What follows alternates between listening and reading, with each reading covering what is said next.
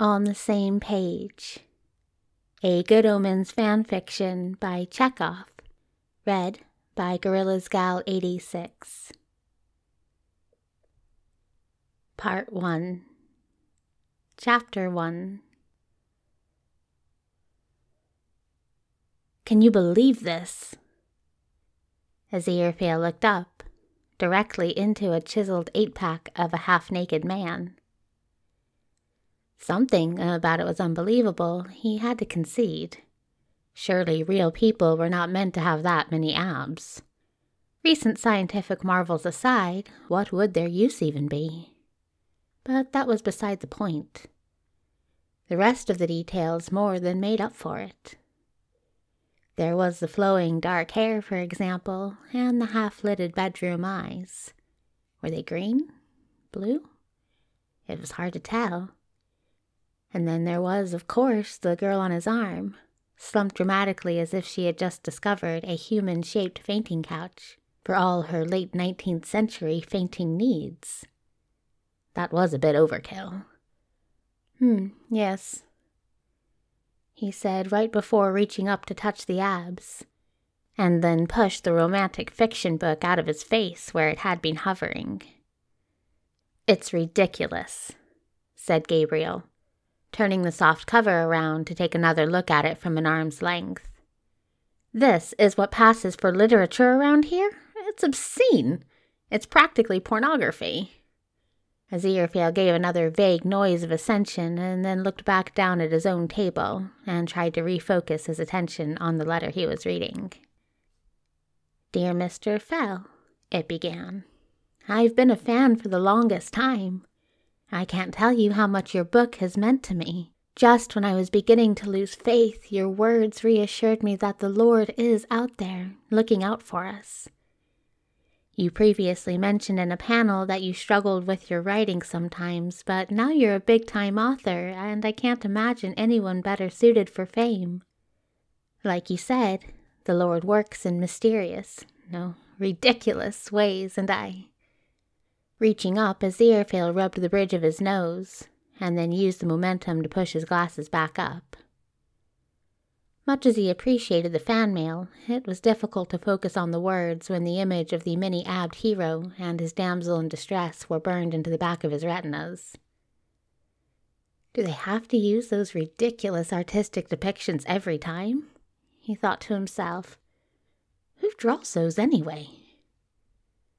To think continued Gabriel at his side, that such nonsense is displayed alongside your own works. Doesn't it just make your blood boil? This is supposed to be a family friendly store, isn't it? Aziraphale continued to stare down at the letter, chewing the inside of his cheek. He was not about to answer. These tirades usually ran their course without him ever supplying any necessary feedback. It was easier that way, he'd found. That was, presumably, why Gabriel had become an editor in the first place. He was good at voicing his opinion, constructively or otherwise, and he enjoyed it. More importantly, he never took no for an answer. It was a double edged sword for Aziraphale, but he rarely had room to complain with the deals they'd been getting. Maybe I should speak to their manager. Gabriel glanced towards the cash register, it was on the opposite end of the store, and thankfully far away enough that no one would hear him. I don't think we ought to stir up trouble, said the long suffering author warily. They were the ones kind enough to offer to host the book signing. Nonsense, Gabriel shot back. They're lucky to have us. Your visit has brought in hundreds of customers, and if they know what's good for them, they'll know they shouldn't be stocking this kind of trash right next to good Christian content. Aziraphale suppressed another sigh. And oh, just as I thought, said Gabriel darkly. Guess who it's by? The author next to him folded up the letter without finishing it. Who? he said flatly, though he already knew the answer. Who do you think? The one and only Anthony J. Crowley. Gabriel tisked disapprovingly. That heathen. I swear, back in my day, we didn't let just anyone publish books. There were standards, I tell you. Books used to be for education, for the arts, and about spirituality, not this drivel. What's it teaching anyone? How to fornicate? Without pausing, he turned around and replaced the book on the lowest shelf he could find. I'm telling you, he added, standing back up and straightening his jacket. He should have stayed where he was, blogging away and writing the, that fan fiction nonsense. That would have been good keep him out of the public eye. Instead, he just had to go and make it big on this sinful rubbish. Romantic idealist. Bah! It seemed they were coming to the tail end of this complaint train. Usually it only took a few minutes for the editor to get it out of his system. And sure enough, once the list of grievances about one Anthony J. Crowley had been exhausted, Gabriel pivoted on his heel and stalked off to find someone else to harass presumably some unsuspecting manager. Alone, Aziraphale allowed himself a deep sigh of relief. Rolling his shoulders a bit, he turned the motion in a full body sweep and oh so subtly reached down to pluck the book from the shelf where it had been abandoned. With another glance towards Sir Mini Abs on the cover, he flipped to the first few pages, skimming the lines with a critical eye. In all ways but one, the Lady Annabel was a typical woman of the court. She had inheritance aplenty, she had her wit and charms, and the only thing that set her apart from the rest of the fair maidens in the villa was a secret she held on to more tightly than her corset held on to her ample bosom. He wasn't really reading that intently, but apparently he had immersed himself enough to jump when another voice approached the table. Your Mr. Fell. He fumbled to shut the book and looked up at the young woman who had materialized in front of his table. Ah, yes. You look nothing like I imagined. Aziraphale forced a cordial smile. To be fair, she didn't look like his typical reader base either. Much younger than usual, and much more unique in the way she chose her fashions. In fact, judging by the inverted pentagram hanging over her throat, she fit in much more with the other group he came into contact with most often, the one Gabriel called his haters. Personally, Aziraphale didn't hold it against them. Some of them had rather valid points, the rest, well, those he could deal with. He had suffered through enough of it in his youth to hold his own against petty bullies, especially if he only had to interact with them through Twitter which he didn't understand enough to take personally anyway. Can I help you? He asked finally, realizing that she had not said anything yet. No, she replied, her eyes never leaving his face as if studying it. She was American. He took notice of it now that he'd heard enough of her accent, though her manner also helped expedite the conclusion. I just recognized your name, is all. Figured I should snatch my chance at meeting a celebrity. I would hardly call myself that. I would, said the woman, completely sure. I know your work religious self help texts, looking for God's love through art, food, and personal encounters. My aunt loves your stuff, won't shut up about you. You're the next eat, pray, love guy. Wait a few more years, and middle aged moms will be hanging up your quotes in their kitchens. Aziraphale tightened his smile a notch to keep it from slipping. Fame did not suit him in the slightest, on the contrary. It was like an itchy sweater he'd been forced into for Christmas photos. The issue was, he was expected to continue wearing it for the rest of the year. I'm afraid I'm not that exciting. As you can see, my fans are nowhere to be found. It's lunchtime. They'll be back, replied the woman easily. Then, with a suddenly sly grin, she nodded downwards. What are you reading? Is that any good? Aziraphale followed her gaze and realized, with some chagrin, that the book cover was still blatantly visible even with his feeble attempt to cover it up with his splayed fingers. Oh, he said, fighting a blush. I just picked it up. Haven't gotten very far in, really. Do you know it? I do, but I feel like it's not really your style. She said, and it wasn't clear whether it was her way of speaking or if Aziraphale was legitimately being made fun of.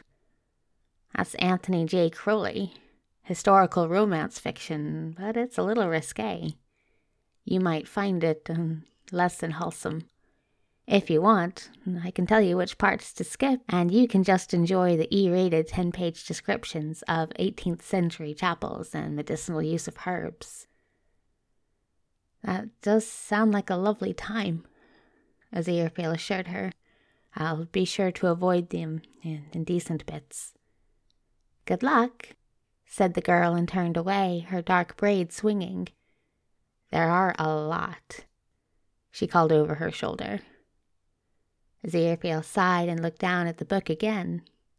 Oh, trust me, I know, he thought to himself. After all, he had written most of them. It was a dark and stormy night. It could stand to be stormier, of course, but it, one couldn't ask too much of the weather. Embellishment where necessary was one of his prized talents. A touch of drama here and there really helped to bring out the true colors of whatever prose was suffering at his hand. Suffering. That was really the crux of it, wasn't it? Human suffering. The glue that held together many a paperback. The true fuel of storytelling.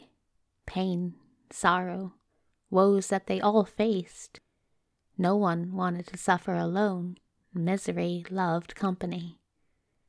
It was perhaps why the self help genre was so popular with the religious audience. No one loved suffering as much as Catholics. Bless them, really. At least they were an easy sell. He was loath to admit it, but he was perhaps more prone to dramatics and suffering a bit himself. It may have been his upbringing or his character, or the fact that he was full from a pleasant dinner inside a warm car, rushing down the busy London streets and suffering at the hand of the unsympathetic driver, who seemed to be all too cheerfully ignoring speed limits and the physical limits of turning corners in general. It was rather threatening to make his pleasant dinner come back up again, and therein lay the suffering. Well, there were other reasons to suffer, but he was determined to skip on his scheduled moping today. That particular plan was scrapped as soon as his Aziraphale's phone began to sound the first few chords of Vivaldi's Winter, distracting him from the artistically smeared view of streetlights out the window. He fumbled for a moment, glanced at the display needlessly. Gabriel. Who else would it be? And then pressed the sleek black square of technology against the side of his face. Yes. I've got good news and bad news. It was not the greatest start to the conversation, but he'd had worse. All right. Good news first, Gabriel decided for him. Are you sitting down? I'm in a taxi, Aziraphale replied, glancing to his side where the driver was diligently pretending to be paying attention to the road. The man glanced at him and then redirected his attention to the traffic light as if he had no interest in the conversation whatsoever although he most certainly did. Aziraphale was speaking into the phone again. His voice was low but clear enough to make out while they were stopped and the car was idling. Yes, he was saying in reply to a question the driver had not been privy to.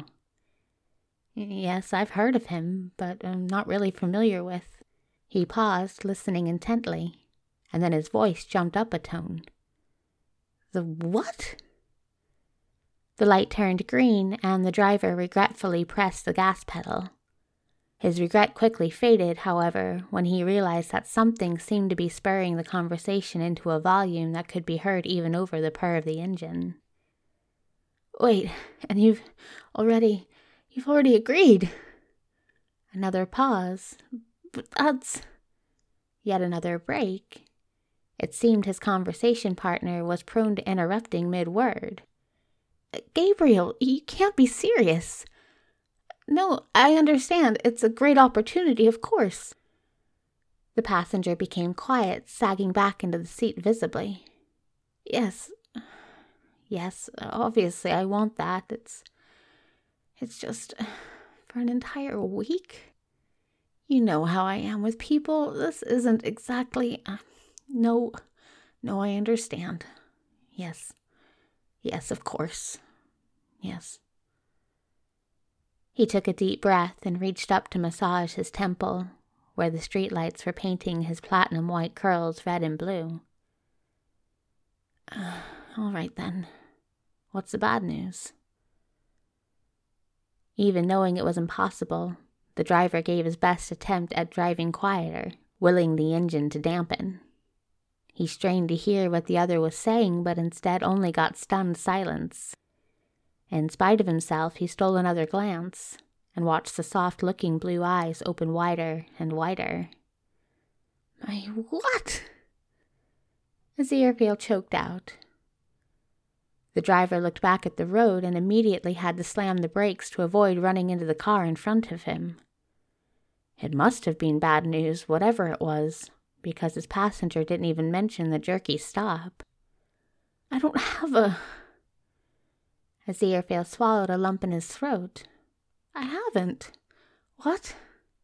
No, I know that, but how am I supposed to. He reached up and rubbed his face, the tremble of his hand betraying a much stronger emotion.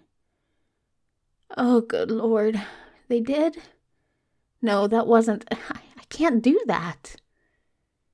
He listened intently for a few more seconds.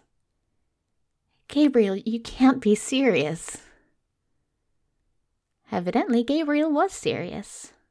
A few seconds later, Aziraphale's shoulder sagged further down.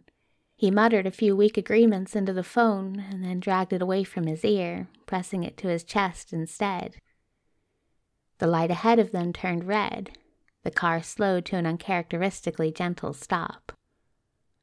Uh, bad news? asked the driver. Aziraphale started out of his very polite panic attack and forced himself to remember where he was. He put the phone away and clenched his hands into fists on the top of his knees.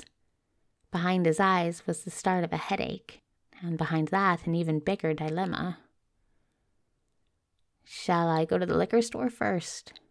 tried the driver again hopefully. Aziraphale closed his eyes and breathed out. Actually, I think I need some fresh air. Can you let me out? Here? We're only five minutes away and it's pouring buckets. I'll walk. I've got an umbrella. But I really must insist, said the author through his teeth. I don't feel well. I might be sick. Wouldn't want it to happen all over your seats. The driver looked at him, mouth parted in a silent question, but some battle of priorities must have won out, because three seconds later the car pulled up to the curb and the passenger stumbled out. It was a dark and stormy night.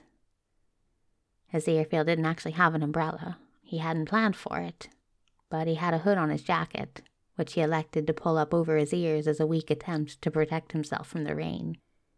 He didn't look at the car, which was still idling at the side of the road, and instead turned on his heel and marched off across the park, disappearing quickly into the shade of the trees. Half an hour later, he was at his destination, on the top floor of a luxurious apartment complex. He rang the bell once and waited for a beat. It didn't take long for footsteps to sound across wooden floors. A second, and then the heavy metal door opened, and a streak of golden light slashed across his damp, flushed face. You're late. Heaving a tired sigh, as Aziraphale held up an incriminatingly shaped paper bag. I went to the off license, he said by way of an explanation.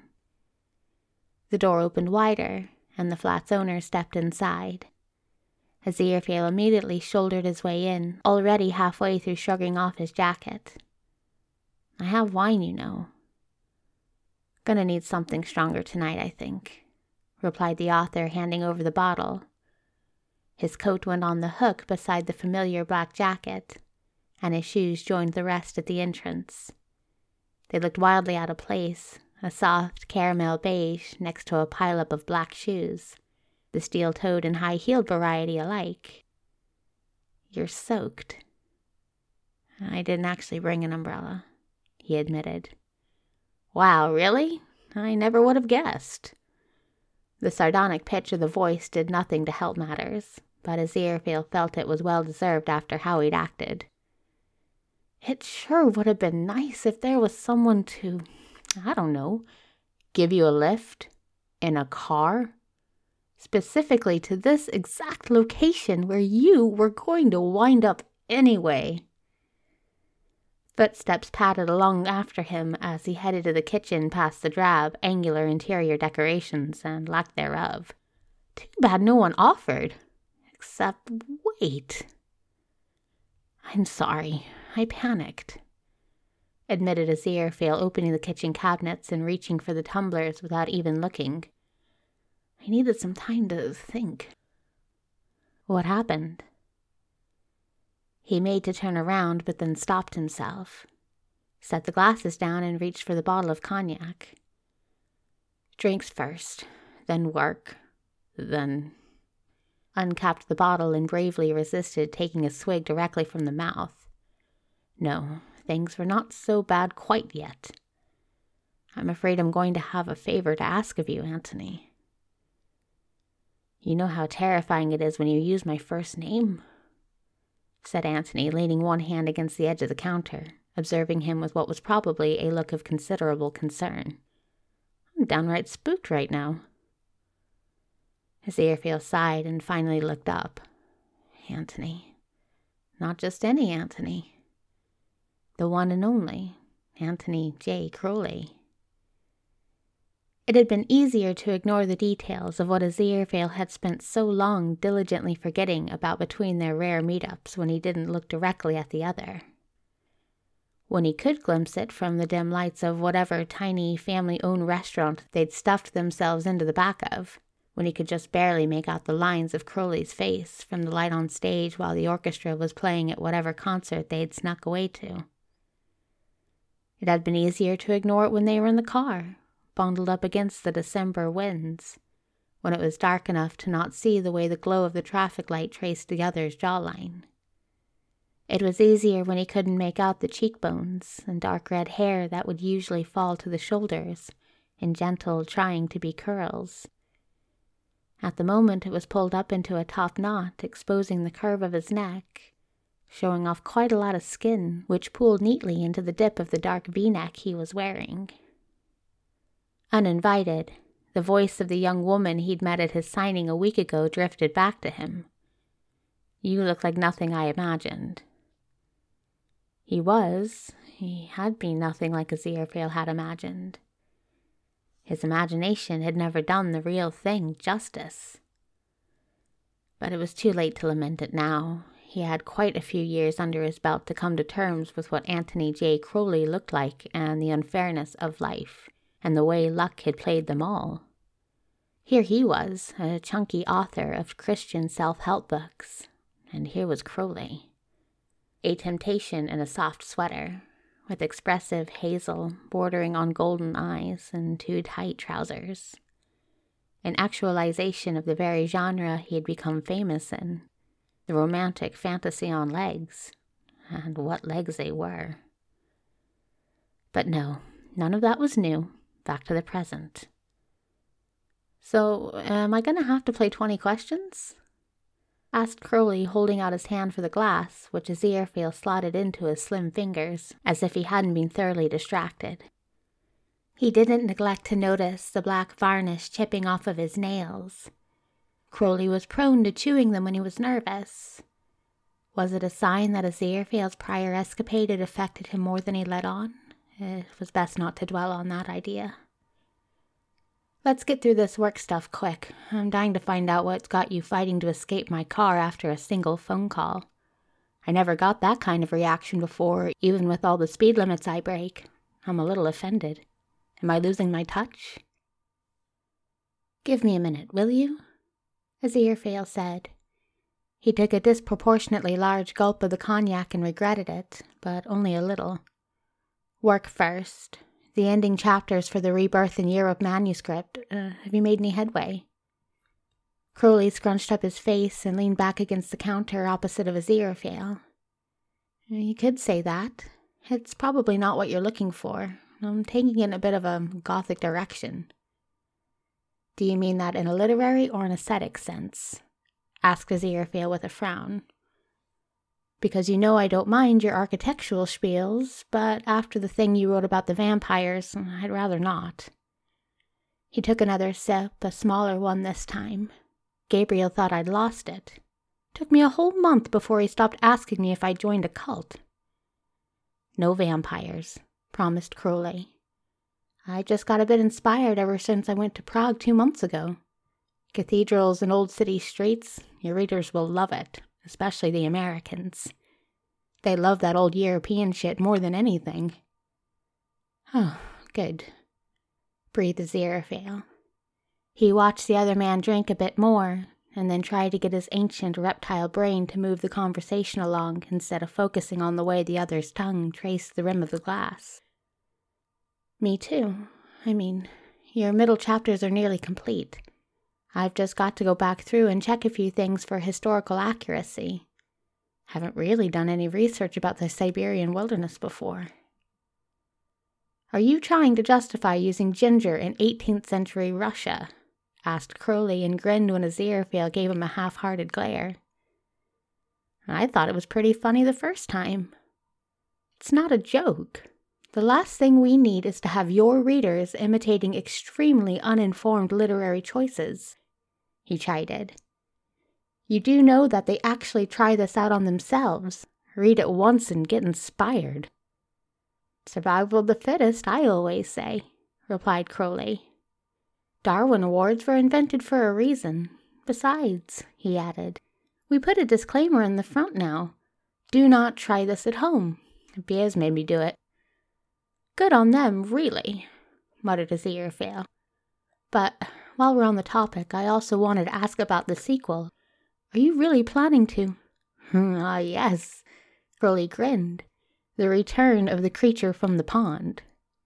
He opened his hand and gestured to the sitting room where a familiar sofa and chair were waiting, draped with a knitted white blanket which softened the edges of the modern furniture.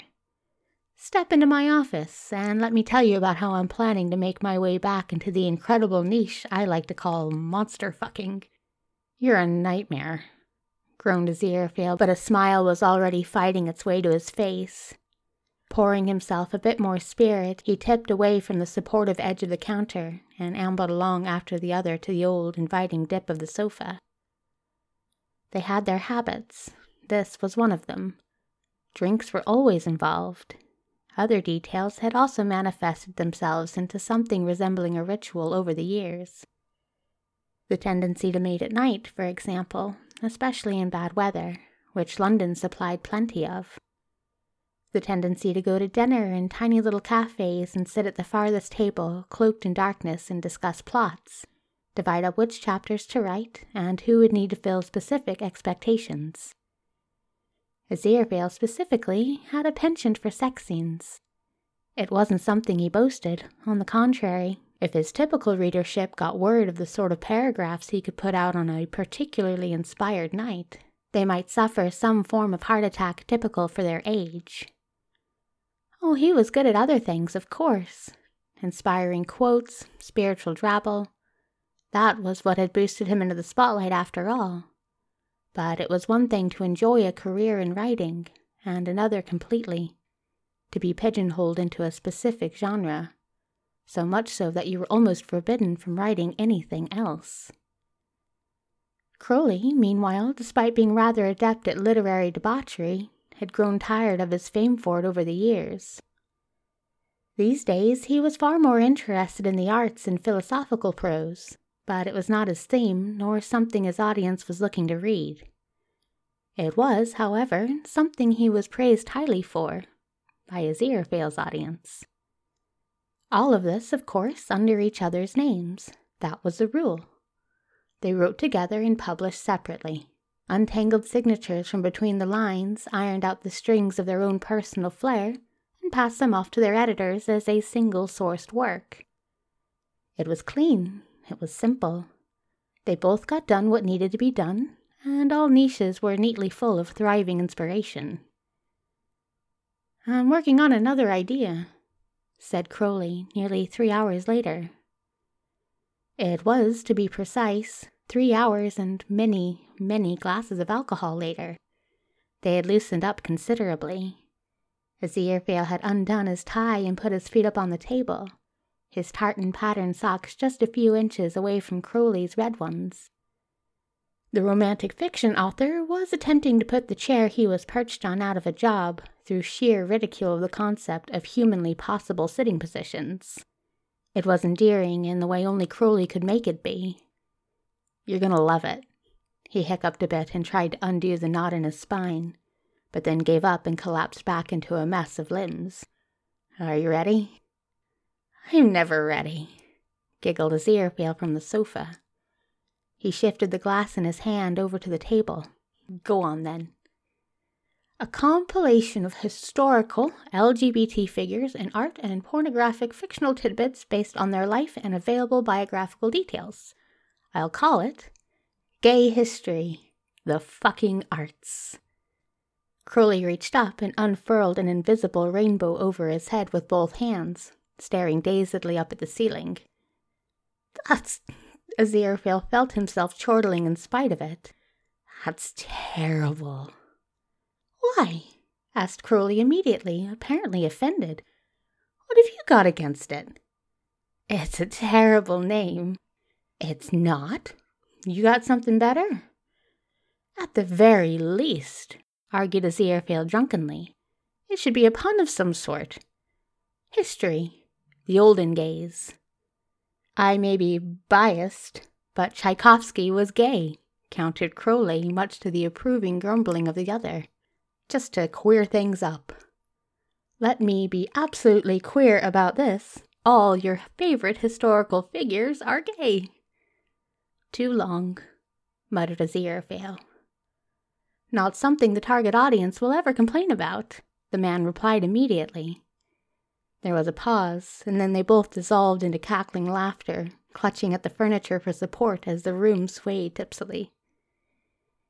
There was something about these moments, which Aziraphale was very careful not to keep track of, to think too hard on, that unwound him in some primal way. It sunk into his chest like hot cocoa did, warmed him to the tips of his fingers, and made it very difficult to find his way back to reality. These soft spots of letting go that didn't seem to happen anywhere else in his life Something about them made him feel like he was on the precipice of something great, something good. Something that was too good to be true. Which was why he immediately had to ruin it. Or that was the presumed reason, because he always did ruin these tiny pockets of bliss without fail. He did so now by opening his big damn mouth and suddenly saying, I need you to pretend to be my husband for a week. An awkward silence immediately blanketed the room. Crowley's grin was slow to die, but it was somehow more painful that way. He kept smiling for a second, then two seconds, before the corners of his mouth twitched and several conflicting emotions scratched his expression and were wiped off again in quick succession. Confusion, perhaps anger, then hurt, then more confusion. What? he said. His Aziraphale groaned into his hands, which were by now hiding his face in shame, and struggled into a more upright sitting position, getting his feet back on the ground and trying to keep them flat on the floorboards, which were swaying like a ship at sea. Oh, good Lord. This was not this was not how I intended it to go. I forgot to tell you. Crowley had not yet attempted to right himself into a more vertical shape. Forgot to tell me what? He choked out. The favor? Aziraphale sighed, rubbed his eyeballs back into his skull, and then breathed out and started again. The phone call I got in the car from Gabriel. It was for a book deal, an American ambassador, diplomat, something or other wants to hire me to do a, a PR run. Heard about the success of the novel I did about traveling to Japan. wants me to do something similar for the States. He's offered to fund me for a full year, free ride everything, an all expenses paid tour across the continental U.S. Crowley still hadn't moved. Uh, that sounds good, he said, though there was a reserved tone to it. Yes, well. Aziraphale rubbed the edge of his brow, looking anywhere but the other. First, he wants to meet with me, see if I'm trustworthy, I suppose. Discuss plans, have me stay with his family over the holidays in some cabin they own up in New Hampshire, somewhere up north. Oh. Crowley's voice was still tense. And the fake husband thing is because.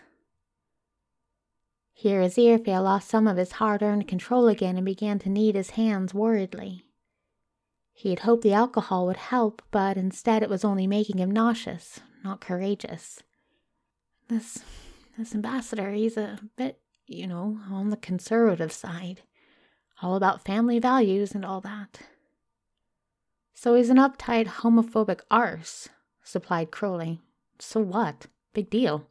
Hire an actress, bam, you have a wife. He struggled upright, untangling his mile long legs from the arm of the chair. It may have been Aziraphale's imagination, but he was also determinedly looking away, but at the only other human in the room. What in the hell's name do you need me for? Husband would just make it worse. They already know I'm gay. Crowley looked up. Despite how annoyed he'd been a second ago, the look on Aziraphale's face seemed to soften him considerably. It was quiet. There was only the creak of gnashing teeth as Aziraphale tightened his jaw. Gabriel said he saw. There were apparently some photos they'd been made aware of. Crowley swallowed audibly. Photos, he echoed. Photos of me. Crowley was unnaturally still. With a man? With you, Crowley. It would have been comical if it wasn't so terrifying. Opposite him, Crowley appeared to be speed running all the stages of grief. He screeched to a halt somewhere around denial and was having trouble starting up again. Some amount of syllables seemed to give a feeble attempt at evolving into full words, but immediately suffered a mass extinction event and tumbled out as a series of prehistoric sounds. The, no, there's no, we haven't been. What photos? he demanded finally. As Aziraphale closed his eyes, took a deep breath, and leaned back, surrendering into the sofa. Uh, the one from six years ago, at the garden. Crowley blinked. The gears were turning. There they went, finally moving past denial into depression, and then anger, and then acceptance. Thankfully, they had not taken a pit stop at bargaining. It was a relief to know the other at least remembered enough of that evening to not try and deny that it happened.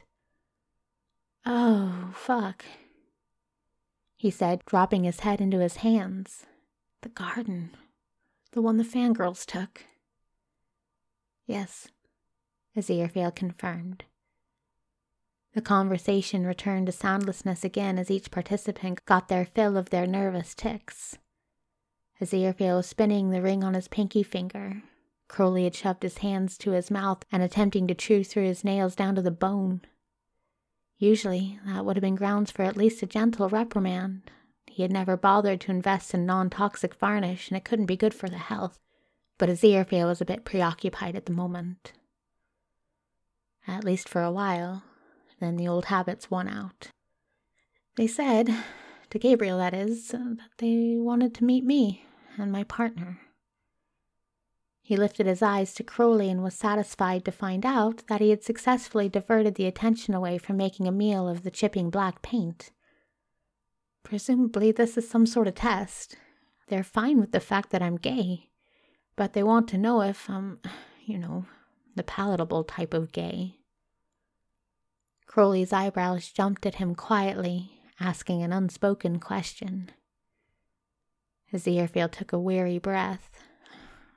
the type that is monogamous instead of, well, that other kind. Instead of, well, the kind that. the kind that cruises, finished Crowley.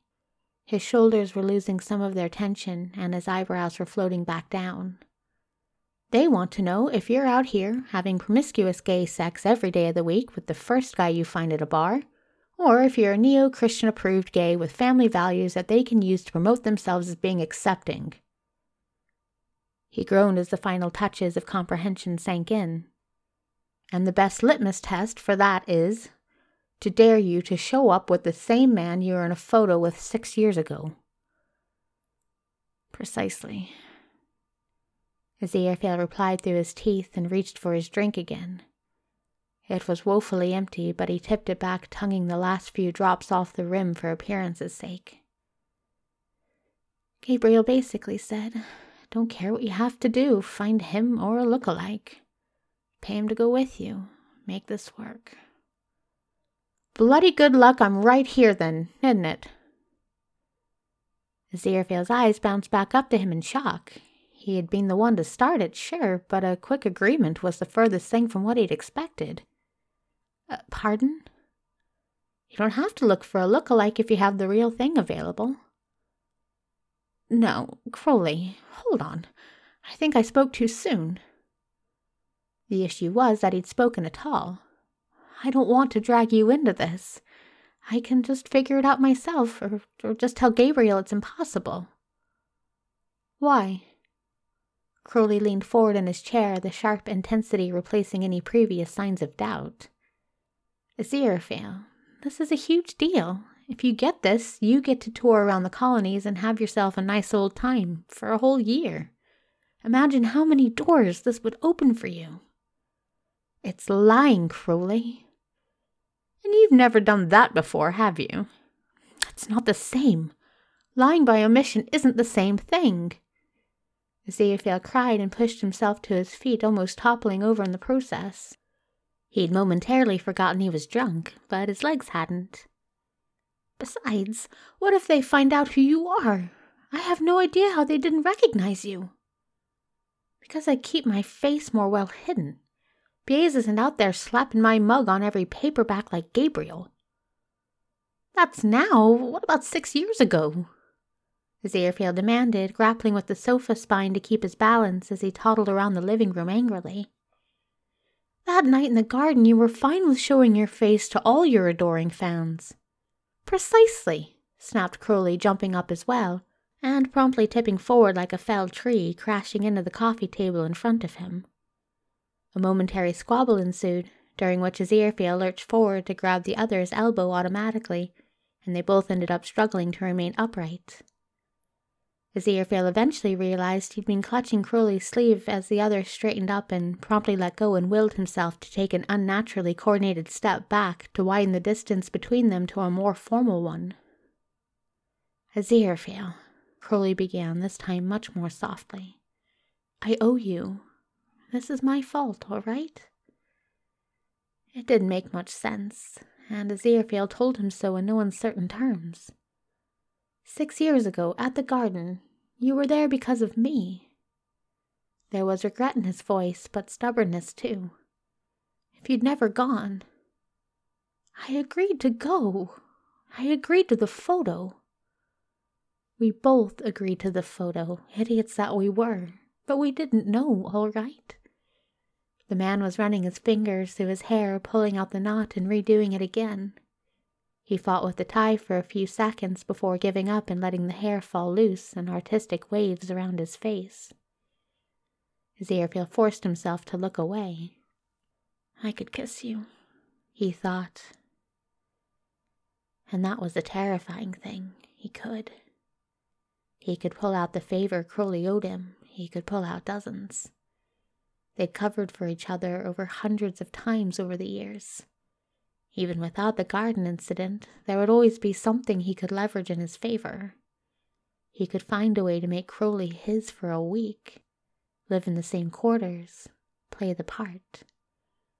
They would probably have to kiss for that, at least a little. It would be justified if they were pretending to be married. Crowley was ready to agree. I could kiss you, he thought again, but I shouldn't. Closed his eyes and swallowed down the possibility, burying it deep below the place where his heart was, passing it through his system like all the other cravings he had, turning it into waste and getting rid of it again and again and again ignoring the fact that the hunger always came back on the daily. Besides, said Crowley, interrupting his gastrointestinal metaphor, where else are you going to find someone that looks this good? Aziraphale ripped his gaze up from the floor and glued it to the man in front of him again, arms spread wide demonstratively, a fake grin plastered on his face to hide the nervousness he felt. It was his eyes that betrayed him, Crowley's preening was far more convincing when one couldn't see the anxiety that was usually so well hidden behind a pair of sunglasses. I mean, the man said, sagging a bit and retreating into himself under Aziraphale's intense gaze, which was far more appreciative than it was judgmental, though perhaps Crowley was not able to pick up on the fact through the mist of their combined panic. I know I looked better six years ago, but I think I'm still recognizable. An off brand version. You haven't aged a day, you sly devil. Aziraphale replied, and perhaps he said it a bit too softly for it to be platonic, because Crowley went red about the ears and immediately cleared his throat and began to wobble his way back to the kitchen as a drunken form of defense. Right, then, it's decided, is it? he called over his shoulder. We'll go off, have ourselves a little holiday in America. Fool some straight people into thinking we're a lovely, normal, respectable couple of queers in a long term, exclusive, monogamous relationship, and everything will be fine. You'll get your book deal, and I'll get some free meals. It can't. Crowley's voice seemed to crack. Perhaps he'd stumbled over something in his search through the cabinets for more drink. It can't hurt to try, can it? Aziraphale opened his mouth to answer, and found quite suddenly that he couldn't think of a single thing to say. It was also difficult to speak around the lump in his throat, thudding loudly and painfully as if his own heart had decided to claw its way up his trachea. But that was what he was used to, wasn't it? Perpetual wanting, perpetual withholding, perpetual suffering. He'd made money on it, bound it up, sewed together pages with prose, and sold it to others. I suppose, he said weakly and closed his eyes. It would most definitely hurt.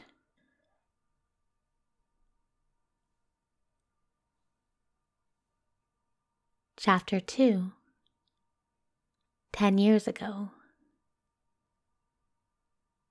March 12, 2004, 12:05 p.m. User 8 Deadly Sins replied to your comment. Yeah, thanks for the review, but uh TLDR. You know what that means. Too long didn't read. If you want to dissect this like it's a bloody literary thesis on how to fuck in the late 16th century, be my guest. But I'm not combing through paragraphs on why olive oil doesn't work as lube. It's fucking Shakespeare fan fiction. We're all just out here having fun. Don't take it so seriously. It's not real. March 13th, 2004, 10:38 a.m. User emails from angels replied to your comment. I'm not sure where you get these ideas that fan fiction isn't real writing, but I can assure you any writing you put out into the world is absolutely real and should be treated as such. When you publish these things online, you give access to thousands who are your potential audience. Don't you understand the impact you have in suggesting such an unhealthy practice as putting food items inside your body? It can result in horrid bacterial infections. March 14th, 2004, 3:21 a.m. User, Eight Deadly Sins, replied to your comment. It's not my responsibility to protect the idiots who can't even do a Google search prior to sticking a banana up their arse. That's just natural selection at work. If you don't like it, just write your own stuff. professor things that go into buttholes. I don't have time to research historical lubricants. I have a life. March 14th, 2004, 7:45 a.m. User emails from angels replied to your comment. I have no issue with my own depictions. It's yours that are suffering. If you're pressed for time, then I highly recommend you look for a reliable proofreader to look through your writing. It might help you avoid these pitfalls, and I'm sure one of your many fans can help you out. March 16th, 2004, 9:20 a.m. User emails from angels replied to your comment. That isn't to say that the majority of your writing is similarly affected. In fact, I have greatly enjoyed the stories you've put out so far and the detail you manage to weave so expertly into the other relevant descriptions. I've been reading your other works for a long time and have never taken issue with the narration or the style of it. It's perhaps because I've been a fan for so long that I insist so strongly on an accurate depiction and demand a similar quality from the sexual details as well. If I didn't care at all, I would simply leave it at that. 17th of March, 2004, 8:57 a.m. User emails from angels replied to your comment. I do hope I haven't put you off it very much. I understand my wording was strong. I wanted to apologize if my previous emails caused you any distress. March 18th, 2004, 11:31 p.m. User Eight Deadly Sins replied to your comment. Whatever, mate. If you think you can do better, prove it. 19th of March, 2004, 6:15 a.m. User emails from angels replied to your comment. Certainly. You're welcome to read any of my own works. I'm also open to collaborations. 19th of March, 2004, 1:22 p.m. User 8 Deadly Sins replied to your comment. right, sure. 19th of March, 2004, 9:51 p.m. User 8 Deadly Sins commented on In the Bastille. Okay, this is really good actually. Fucking dramatic, but hot as well. 19th of March, 2004, 9:51 p.m. User 8 Deadly Sins commented on When in Rome. Holy fucking shit. 20th of March, 2004, 3:30 a.m. User 8 Deadly Sins sent you a message Okay, okay, okay, okay, hold on. I've been reading your fix for a solid seven hours now, and I'm absolutely certain I recognize your style. There used to be a blog that put out 100k on the monthly that I was legendary for biblical erotica. Something, something flaming sword? It had a ridiculous amount of subscribers. And then the website disappeared. You're not ripping off that guy, are you? 20th of March, 2004, 8:20 a.m. User emails from angels replied, "Oh, yes, that was me. I gave away the domain." 20th of March, 2004, 8:24 a.m. User 8 Deadly Sins replied, "You what?" 20th of March, 2004, 8:47 a.m. User emails from angels replied, It's silly, really. A startup company by this lovely young couple approached me. They wanted to use it as their business name, but you see, all the search results returned my works, and they're rather, well, rather unprofessional, as you understand. They were really very kind and the account was old and rather needed a clean up anyway, so I just said, Oh, yes, I'll remove it. I archived the better part of it on my own personal hard drive, but it's gone now. They needed it more than I do. 20th of March, 2004, 8:51 a.m. User 8 Deadly Sins replied. Dot dot dot 20th of March, 2004, 10:38 a.m. User 8 Deadly Sins replied. So about that collab. 3 years later. 8 Deadly Sins at gmail.com. Sent at 6:06 a.m. 13th of November 2007. SOS.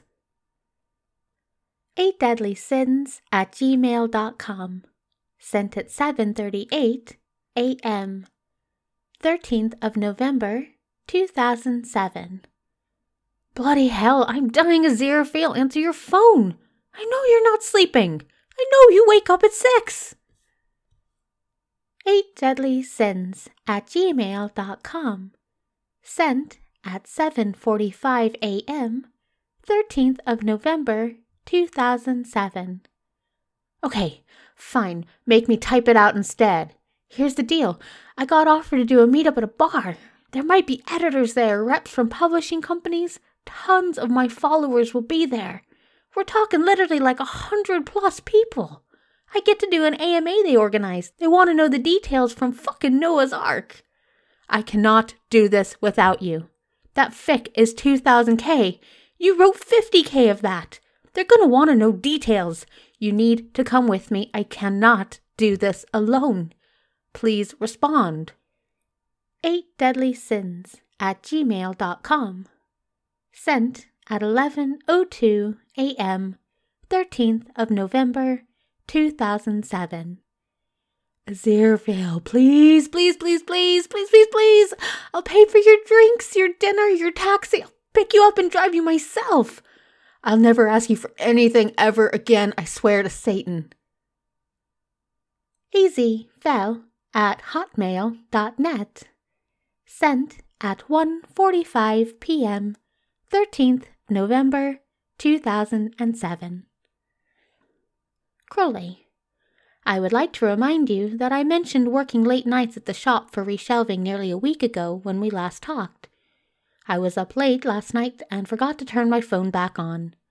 The fact that it has completely flown from your mind serves as evidence that you are not thinking clearly.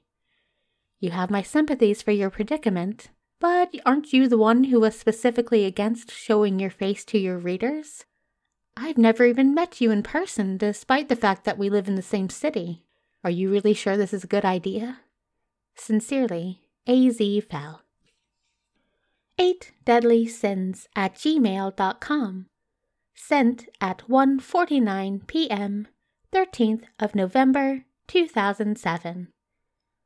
I know, but I lost my other part-time job for this shit, and if I have a chance of making it big, this is it. Please, I know it's a nuisance, but this is important to me. I'll owe you. You can hold this over my head for anything. I'll write whatever you need. I'll never speak ill of Wilde again. I'll finish the Regency story for you.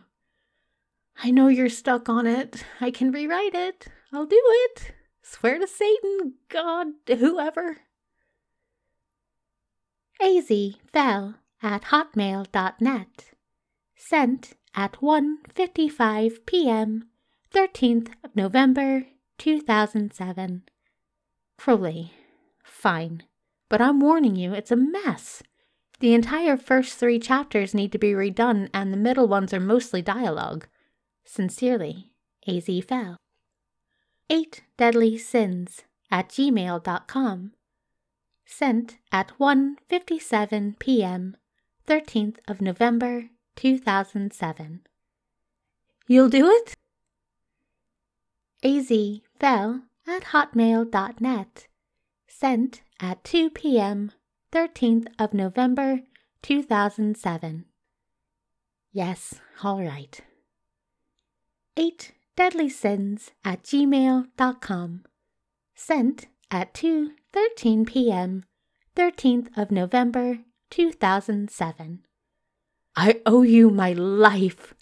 Okay, I'm going to pick you up. Tell me where you want to meet. Uh, the event is on the 14th at 7 p.m. I'll send you a picture of myself in a second so you know who to look for. AZ fell at hotmail.net. Sent at 2:32 p.m. 13th of November 2007. You can get me from my bookshop in Soho. I have attached a map to the email. Just to clarify though, the 14th of what? December? January? Attachment sohomap.jpg. 8 deadly sins at gmail.com. Sent at 3:04 p.m. 13th of November 2007. 14th of November. Oh shit, that's tomorrow, isn't it? AZ Fell at hotmail.net. Sent at 3:09 p.m. 13th of November 2007. Crowley, you cannot be serious. Sincerely, Aziraphale. 8 deadly sins at gmail.com. Sent at 3:15 p.m. 13th of November 2007. Aziraphale, I'll swear I'll do anything. This is my chance of a lifetime, just for one night. You finish work at 5, right? I'll come to you. Just be ready at 6:30. Uh, thanks for the map. Shit, I can't believe we've never run into each other. I'm in Soho all the time. Here's a photo of me. It's from last year since I couldn't find a more recent one. My hair's short though. Recently had a cut. I'll wear a black blazer and sunglasses because you know how my icon was just my eyes for a while. They're kind of recognizable, so I might want to cover them up just in case. Attachment 2006 is real trip underscore image 00294. 8 deadly sins at gmail.com. Sent at 3:40 p.m. 13th November 2007. Hello. You are still up for it, right? 8 deadly sins at gmail.com. Sent at 4:55 p.m. 13th of November 2007. Aziraphale, I'm begging you. I know it's short notice. I'm sorry. Work with me here. 8 deadly sins at gmail.com. Sent at 6:26 p.m. 13th of November 2007. I'll literally do anything. I'm building a shrine to Oscar Wilde in my living room as we speak. 8 deadly sins at gmail.com. Sent at 8:39 p.m. 13th of November 2007. Oh, uh, was it the photo? Was the photo weird? I swear, I'm not a creep or a stalker. My friend just took that while we were out about in the city and thought it was artistic or something. I just don't have any other ones. I usually don't photograph well. AZ Fell at hotmail.net. Sent at 2:30 a.m. 13th of November 2007. My apologies for not responding more promptly. I got caught up in something. The photo is fine. I'll see you tomorrow.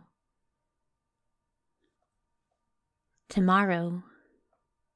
It had been a mistake. As Aziraphale had known it from the moment Crowley stepped out from the car, parked precariously with one wheel on the curb, swayed on his impossibly long legs, spun around as if to show off his ink black jeans clinging to his thighs for dear life. His jacket snapped over his sharp cast shoulders, hair, a fiery red, swept up in an artistically wild mess. The jaw. Oh, good Lord, that jaw. No, Aziraphale had known better before that.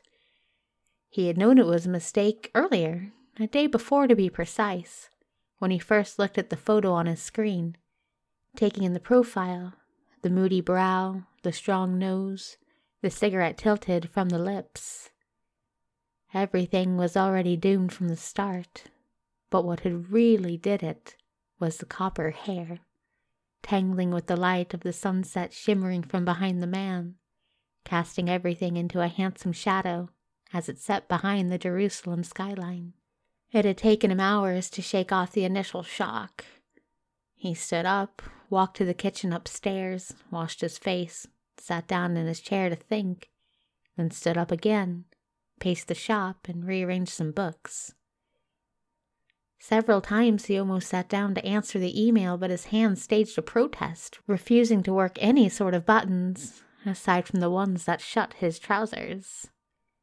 Even after succumbing to that route, further attempts at writing as a tool of communication proved embarrassingly unhelpful. I'm sorry, he typed out at one point. I don't think I can deal with this. Emotionally, mentally, sexually. That wouldn't do. He backspaced furiously, stood up again, and went to get some scotch. I'm afraid I can't, he wrote. We had a deal, to be honest, with each other for the sake of transparency, for the sake of this partnership. You lied to me. You never told me you were gorgeous. This changes things. He couldn't quite say that.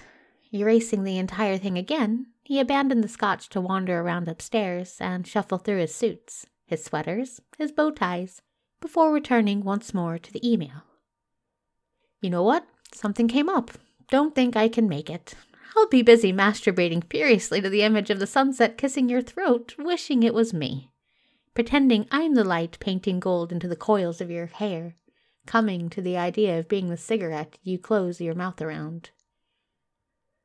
All right, so it was dramatic. In his own defense, so was his ear fail. He had no qualms about it. He knew what he was. He was a dramatic, frumpy, bookish gay man in his early forties who dressed like a museum relic, wrote historical fiction in his free time, and dabbled in adult fiction as a hidden side hobby. He knew he and Crowley were around the same age, they discussed as much, and they discussed their interests and their pasts and their shared history when it came to struggling against a viciously religious upbringing, which was a somewhat polarizing argument that still managed to unite them in an odd agree to disagree sort of way and he had, foolishly, presumed that Crowley would be much like him when it came to the rest of it. He'd expected to meet another socially inept, middle aged mess, an endearingly ridiculous 40 something that he'd grown quite fond of over their past three years of online friendship. He had pictured someone short, maybe with glasses, maybe with a five o'clock shadow, a poor taste in clothing he could tisk at. Instead, Crowley was this something too good to be real, too good to be true. Somewhere between Crowley's fourth email and Aziraphale's fourth glass of scotch, he had managed to talk himself into exactly that sort of conviction. It was too good to be true. Photoshop existed, and the limitations of its abilities were just mysterious enough for Aziraphale to work with his theories. He was sure Crowley wouldn't send a stranger's photo in his stead, but surely, surely the date on the image was edited. Surely that wasn't only a year ago. It was probably from his youth. He had just been too embarrassed to send a more recent, truthful depiction. Aziraphale would forgive him that. That was what had granted him the ability to sleep through the night. That, and not an insignificant amount of alcohol, and be able to walk out of the bookshop the next day to the vintage car pulling up to meet him, pretending everything would be fine.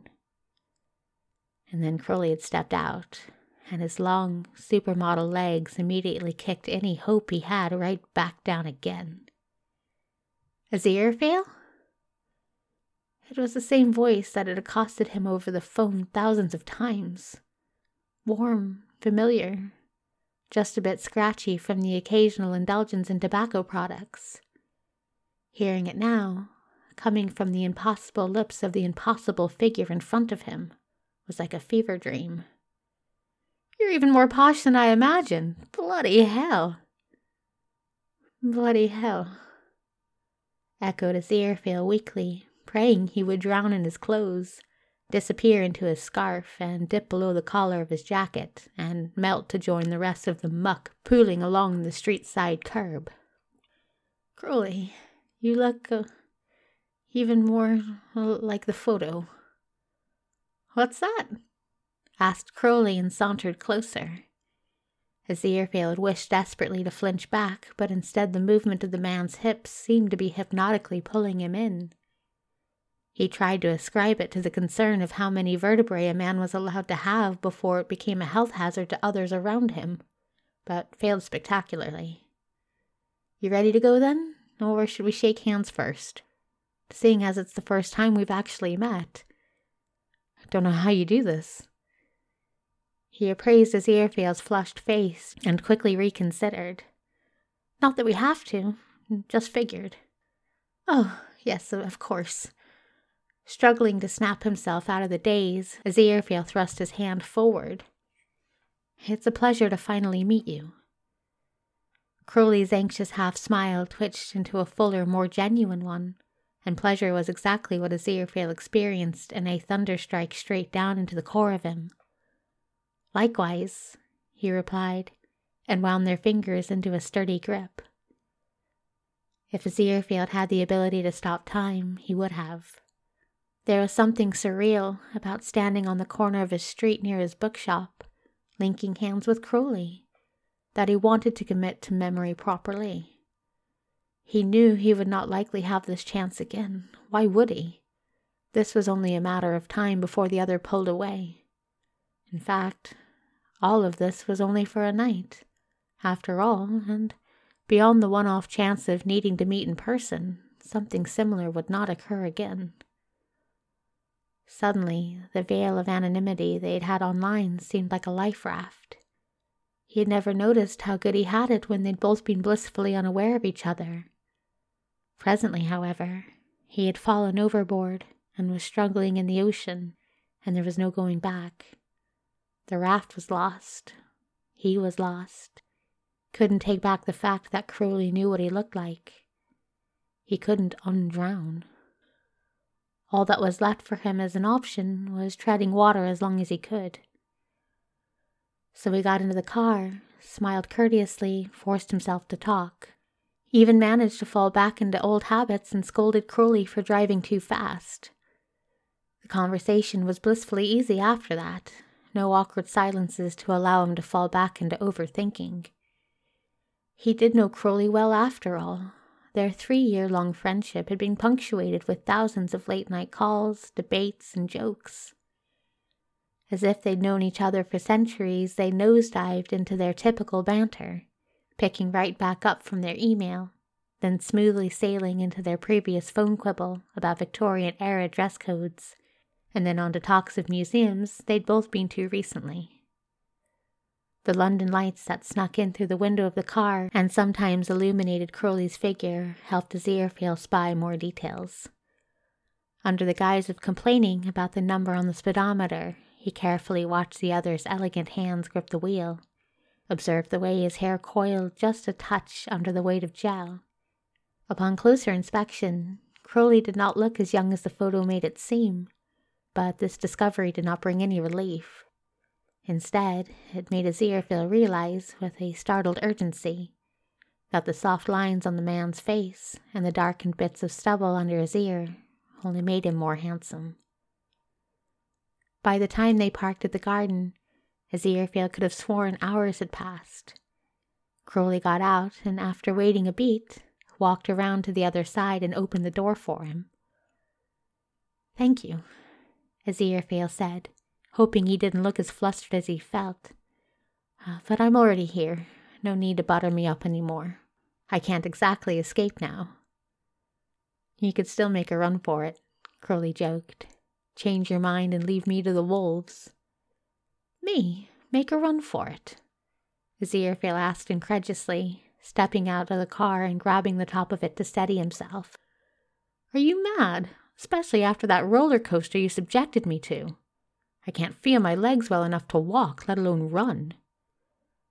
That might have been the plan all along, said Crowley with a grin and jutted out his elbow. Need help getting to the door? dropping his eyes to the offered support Aziraphale flushed again but fought back the instinct to refuse. Only one chance, he thought to himself. Take it or leave it. He took it.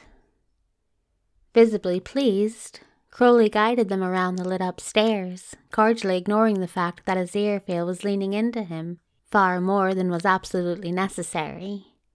He even opened the door, letting the other go inside first with a needless flourish of the hand. You've been reading those gentleman code blogs again, I take it, the author said as they entered. I'm telling you, they're rubbish. Actually, the last thing I read was your Pride and Prejudice fan fiction, Crowley admitted in a low voice. He glanced at his Aziraphale out of the corner of his eye, only the parts with the debauchery in it, of course. The entire work is debauchery, Aziraphale replied with a soft frown, mentally shuffling through his memory of the chapters. It had been a gift to one of his more loyal fans who had very specific tastes involving a fair amount of BDSM. I didn't think it was your sh. But before he could continue his interrogation of his friend's questionable consumption of fanworks, they had arrived at the bar and were immediately recognized and accosted by several of the organizers. It was difficult to keep up any sort of conversation after that, because despite his earlier instance on being there, Crowley was clearly physically uncomfortable with the attention he was getting. And attention was certainly got, unsurprisingly. A hundred percent of the people at the bar had functioning eyes, and those that were already interested quickly factored his looks into it. The object of their affection, meanwhile, avoided their approaches like they were bullets, deflecting every compliment with a joke and hovering in Aziraphale's periphery instead, as if he hoped to use the other like a human meat shield. Aziraphale himself, who had briefly wondered if it would be difficult for Crowley to convince them to do the AMA with him, a nobody, quickly calmed down once he saw that nothing short of a crowbar would be able to pry the nervous fan favorite off of himself. Crowley's adoring fans quickly seemed to come to the same conclusion because by the time they shoved a mic into his hands, they'd also handed his Aziraphale a bottle of water, as if they'd accepted him as a sort of buy one get one free bargain. At 8 p.m., Crowley was gently bullied onto a stool on the small stage opposite of the bar and penned under a ridiculous amount of stage lights. Somewhere between his car and the event, he had procured a pair of sunglasses and had dutifully donned them. It made him look even more like a movie star, and also helped at hiding the relatively clear, panicked sheen to his eyes. Aziraphale, who had been allowed to sit on the side to serve as moral support, as he called it, was close enough to lean in and chime in with the reminders when Crowley drew a blank. It ended up working out much better than he expected. Most of the stage side questions were not Aziraphale's specialty anyway, and Crowley eventually got into the rhythm of discussing the plot points he'd personally woven together. Afterwards, they were shuffled off the stage and seated at the bar and given several drinks on the house, and were once again crowded by more fans to answer more adult themed inquiries. For this part, Aziraphale was close enough to intervene naturally. Every time Crowley froze up when hearing about a chapter he hadn't written, Aziraphale would take a sip from his drink, frown thoughtfully, and say something like, Oh, that was the one about them getting together in the hidden room behind the. Uh, and Crowley would usually pick it back up and play along. It worked. Magically, mysteriously, miraculously, it worked. And Aziraphale, despite having started the evening hoping to milk his luck for all it was worth, instead found genuine laughter bubbling up in his throat as Crowley made another pun on foot fetishes really makes running this business a breeze. It was going so much better than he'd anticipated that he had no idea what to do with all the positive emotion he had not made room for. He was giddy, he was tipsy, and he was sitting at the side of the handsomest man in the room, commanding his attention at least 30% of the time. Never in his life had he thought he would get to have this. Whether it was alcohol or the endorphins, he had no idea. But after talking up a storm with several avid readers, he even agreed to a few photos, with the girls taking turns squishing themselves between himself and Crowley and striking fancy poses. Don't go posting that online now, Crowley warned lightheartedly, and the girl with the camera promised that she'd only meant to send it to their other friends to prove it had actually happened. Aziraphale, his brain out to lunch with the realization that Crowley was leaning against his arm, didn't even think about repercussions, and instead offered a gleeful little wave goodbye to the gaggle of women, idly thinking about how kind they'd been to include him, despite the fact that they had no idea who he was and why he was in attendance.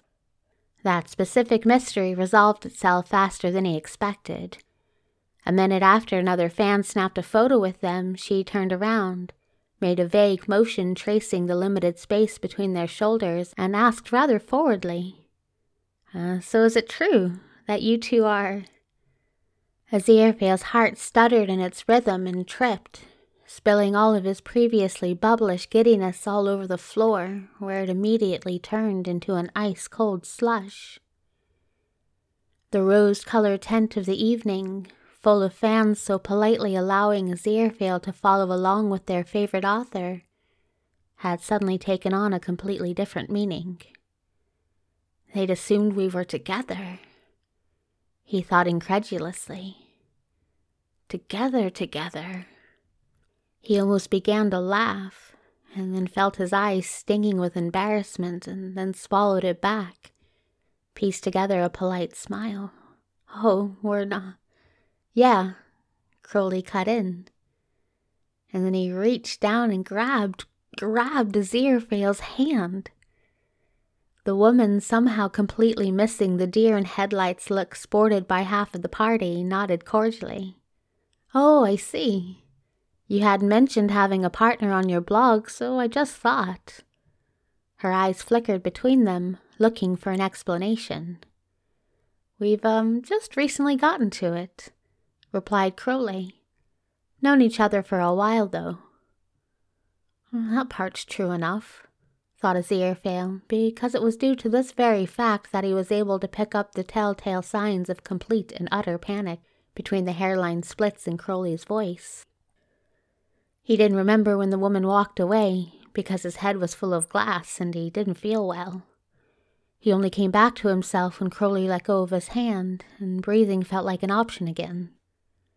Sorry, Crowley barked out before sloshing more alcohol into his mouth. Shouldn't have. I just. They kept coming over and trying to flirt, and. I'm sorry. Flexing his hand against the phantom of the fingers he'd recently lost, Aziraphale lowered his eyes and angled himself away to ease the sting. He didn't mind. He tried to convince himself. Not really. It wasn't as if it was Crowley's fault. From how well the evening had gone, the only direction left to go was down. By all accounts, he should have been grateful that he got as much out of it as he had, that Crowley had trusted him enough to play pretend so readily. But despite the ample practice he had in convincing others with pretty words and phrases, he was not altogether convincing himself of anything at this moment. You know, he began to say just to fill the void of the awkward silence. For someone who writes so much about romance, you're certainly very bad at it. Crowley paused the drink a centimeter away from his lips. Yeah, he said. You have so many willing participants. Aziraphale explained needlessly. Even to his own ears, he sounded strangely upset. He wasn't upset, not in the slightest maybe a little stressed. But you've not given a single one of them a chance. He set his still empty hand down on his lap and looked up at the small groups of people now mingling by the individual tables. Instead, you're hiding behind me, of all people. You, of all people, repeated Crowley incredulously. Just now, for example. Aziraphale nodded to the woman who was making her way back to her table, presumably to report the rejection. She was very beautiful, clearly interested if she went and asked. Isn't she your type? He didn't plan on meeting Crowley's eyes at first, stared stubbornly straight ahead. But when Crowley didn't answer, he had to take the bait and look back at the other. He had to gaze at the colorless reflection of himself in the man's dark glasses. They were frustrating, but Aziraphale could see the drop of the jaw, the complete befuddlement written all over Crowley's face, even with the other obstacles in the way. Not my. you. Do you even know what my type is? Crowley choked out. You said you like blondes, supplied Aziraphale. He remembered a conversation from a year ago. They'd both been drunk on the phone with each other, joking about a character they were co writing, and Crowley had mentioned it offhand. She was blonde? You're blonde. Aziraphale felt his eyes widen and hurried to grab hold of them. Figuratively speaking, schooling his expression back into casual indifference despite his quickening pulse. It doesn't mean what you think it means. He scolded himself stubbornly. He's just making a point. He's not. And besides, you're. I'm a man, he said. And then, as if to make up for the ridiculousness of the announcement, added padding to the sentence. I know it's difficult to tell underneath the layer of book dust and waistcoats, but um, I assure you. I'm attracted to men, Crowley said. As Aziraphale lost the mental battle with his eyelids. He could feel his eyebrows drifting away towards his hairline at the same time. His heart was somewhere in his throat, drumming on the door of his esophagus, wanting to be let out. His feet were missing in action. He couldn't feel them. Overall, he felt himself coming apart and floating away limb by limb, with little left to hold himself together. I mean, added Crowley, I am attracted to women, but men, also men. I'm bisexual. Oh, said Aziraphale. Yeah, said Crowley. It may have been the lighting of the establishment, or Crowley may have been going quite red about the ears. In a domino effect, Aziraphale could feel himself warming up as well. The tension crackling between them could have probably powered a, a, a contraption of some sort. Oh, this wouldn't do. Aziraphale was losing brain cells. The rest of his body he wasn't particularly attached to, but his clear mind, more than any other attributes, he still had a bit of pride in. In retrospect, he said, that does explain a lot. Crowley opened his mouth as if to speak, failed, and then tried again.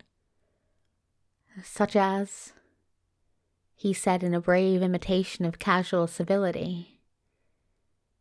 The eight page email you wrote me after you went to see Hamlet about the fellow who played Hamlet. As Aziraphale raised his drink to his mouth and caught it with his bottom lip, pleasantly surprised to find that his hand wasn't trembling any more. He took a sip and even managed to summon a small smile. You were very cross, and clearly very taken with him.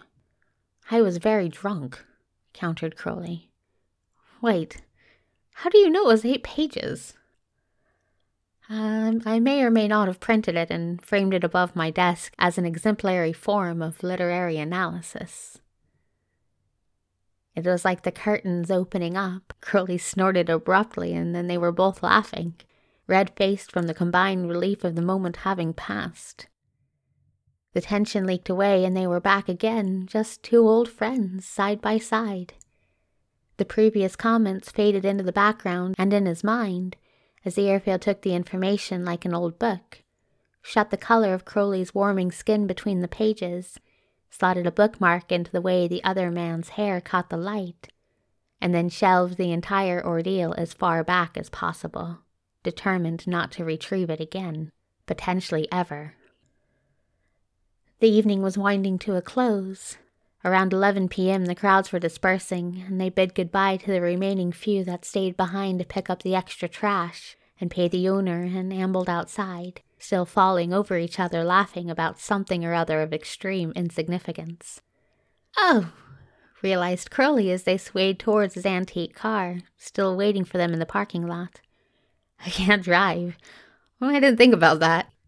No breaking news there, snorted Aziraphale, though he was still in good spirits. We'll have to order a cab. I actually live nearby, said Crowley, turning to look back at him with a bit more control than should be possible given his levels of inebriation. Could come back to my place, if you'd like. Aziraphale, who had been in the process of tying his tartan scarf around his throat to shield it from the wind chill, immediately found that his internal temperature skyrocketed so much that he didn't need to finish the action. He also might have forgotten how to breathe. It couldn't possibly be. He thought firmly for the third time that evening. He looked up. Crowley was looking back at him, waiting. He had barely known the man five full hours, and yet it was difficult to miss the nervous jump of his Adam's apple, the way he scrunched his shoulders and bounced his heel, a snake preview of something being shaken apart with anxiety. Aziraphale had known these hobbits barely five hours, but the Crowley hidden behind them was someone he'd been friends with for years. It was like realizing that English had many forms speech and script. He was already fluent in the spoken form, in the man's shortcuts through conversations, in the bastardization of curses, in the way he always talked too much when he felt the need to fill up space in self defense. Seeing the lines of Crowley's familiar patterns finally written into a body, the letters of each of his motions. It wasn't difficult to put two and two together and start reading. As Aziraphale was good at reading. It could possibly be. He allowed himself to think for a brief second. Then he banished the thought again. You're drunk, said Aziraphale, trying to sound convinced and convincing whichever one did the job. Not as drunk as all that, Crowley countered. I could drink more, honestly, if you wanted to do that instead. I know a few bars. We could, um. He glanced up across the street and stuffed his hands into his pockets, shrugging so vehemently his collar swallowed up his ears. Could go find you someone else to go home with. Aziraphale's eyebrows were threatening to defect to his hairline. Someone else? He thought in offense and then skipped ahead to the bigger picture. Are you suggesting we go cruising? Yeah, if you want. I don't know. I haven't been recently. Don't have many friends that are. Don't have many friends in general. Except you, I guess. Crowley's speech was picking up pace at alarming rates, like he was trying to get the words out before he could think of them. Could be fun, you know? When's the last time you went cruising? And don't say 1912, because that's not the cruising I'm talking about. Aziraphale paused, his open mouth staring to frown in befuddlement. 1912? What? Oh, the Titanic. He groaned and rolled his eyes as much as was physically possible. Good Lord, Crowley, I'm not that old. Then stop acting so shocked that I suggested it. The other was beginning to undulate a little bit more than usual. Perhaps the cold was getting to him. But judging by the tightness of the jaw and the nervous way he was kicking the pavement, temperature may not have been the culprit. A few other possibilities were beginning to look realistic. You don't have to. I just figured uh, I owe you from tonight.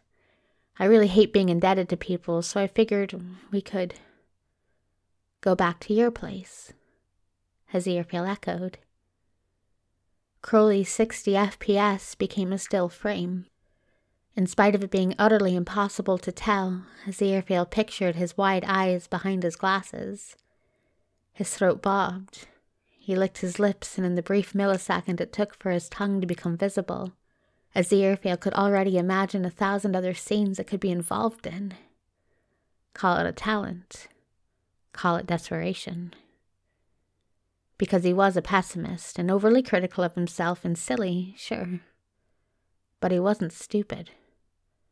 And he wasn't in Crowley's league, not by miles and miles. But Crowley was clearly suggesting it.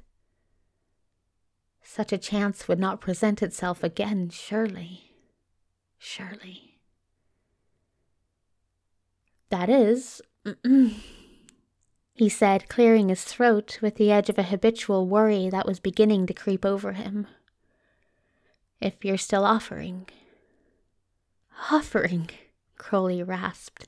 I'm, yeah, I'm still bloody offering. What else do you think I'm doing out here in this freezing cold? He seemed on edge, lightly vibrating with nerves, but he was vibrating closer, which was a good sign. Aziraphale took a deep breath and slowly reached up and hooked his fingers on Crowley's shades. There was just a bit of hesitation, but the other didn't protest, merely pulled his head back to allow the arms to dislodge from his ears.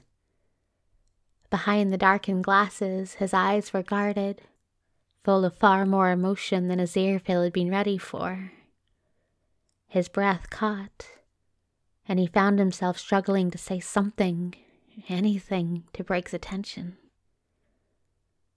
Well, allow me to tempt you.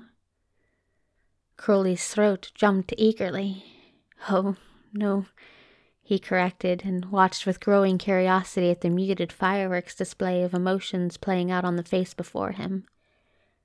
That's your job, isn't it? Dashing romantic author that you are.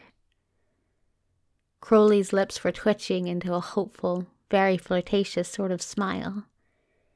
It did things to Aziraphale beyond the obvious physical reaction stirred some sort of warmth deep inside him that he didn't quite feel ready to put a name to. Though thankfully, the fact the man was licking his lips again helped recalibrate his priorities to more primal ones very quickly. I can certainly do my best. Crowley choked out. Oh, murmured Aziraphale and reached down, tucking the sunglasses into the V of the black silk button up shirt. It's not going to take that much. Trust me. Later, when questioned by his own self at 3 a.m. on many a sleepless night, As the Aziraphale would bring up, in his own defense, a specific quote from a specific source which he had referenced to make his decisions for that night. It had served him well in the past, and he had hoped against his better judgment that it would be true in this particular case as well. The only way to get rid of a temptation is to yield to it. It should have worked. Then again, Oscar had been wrong before. End of part one.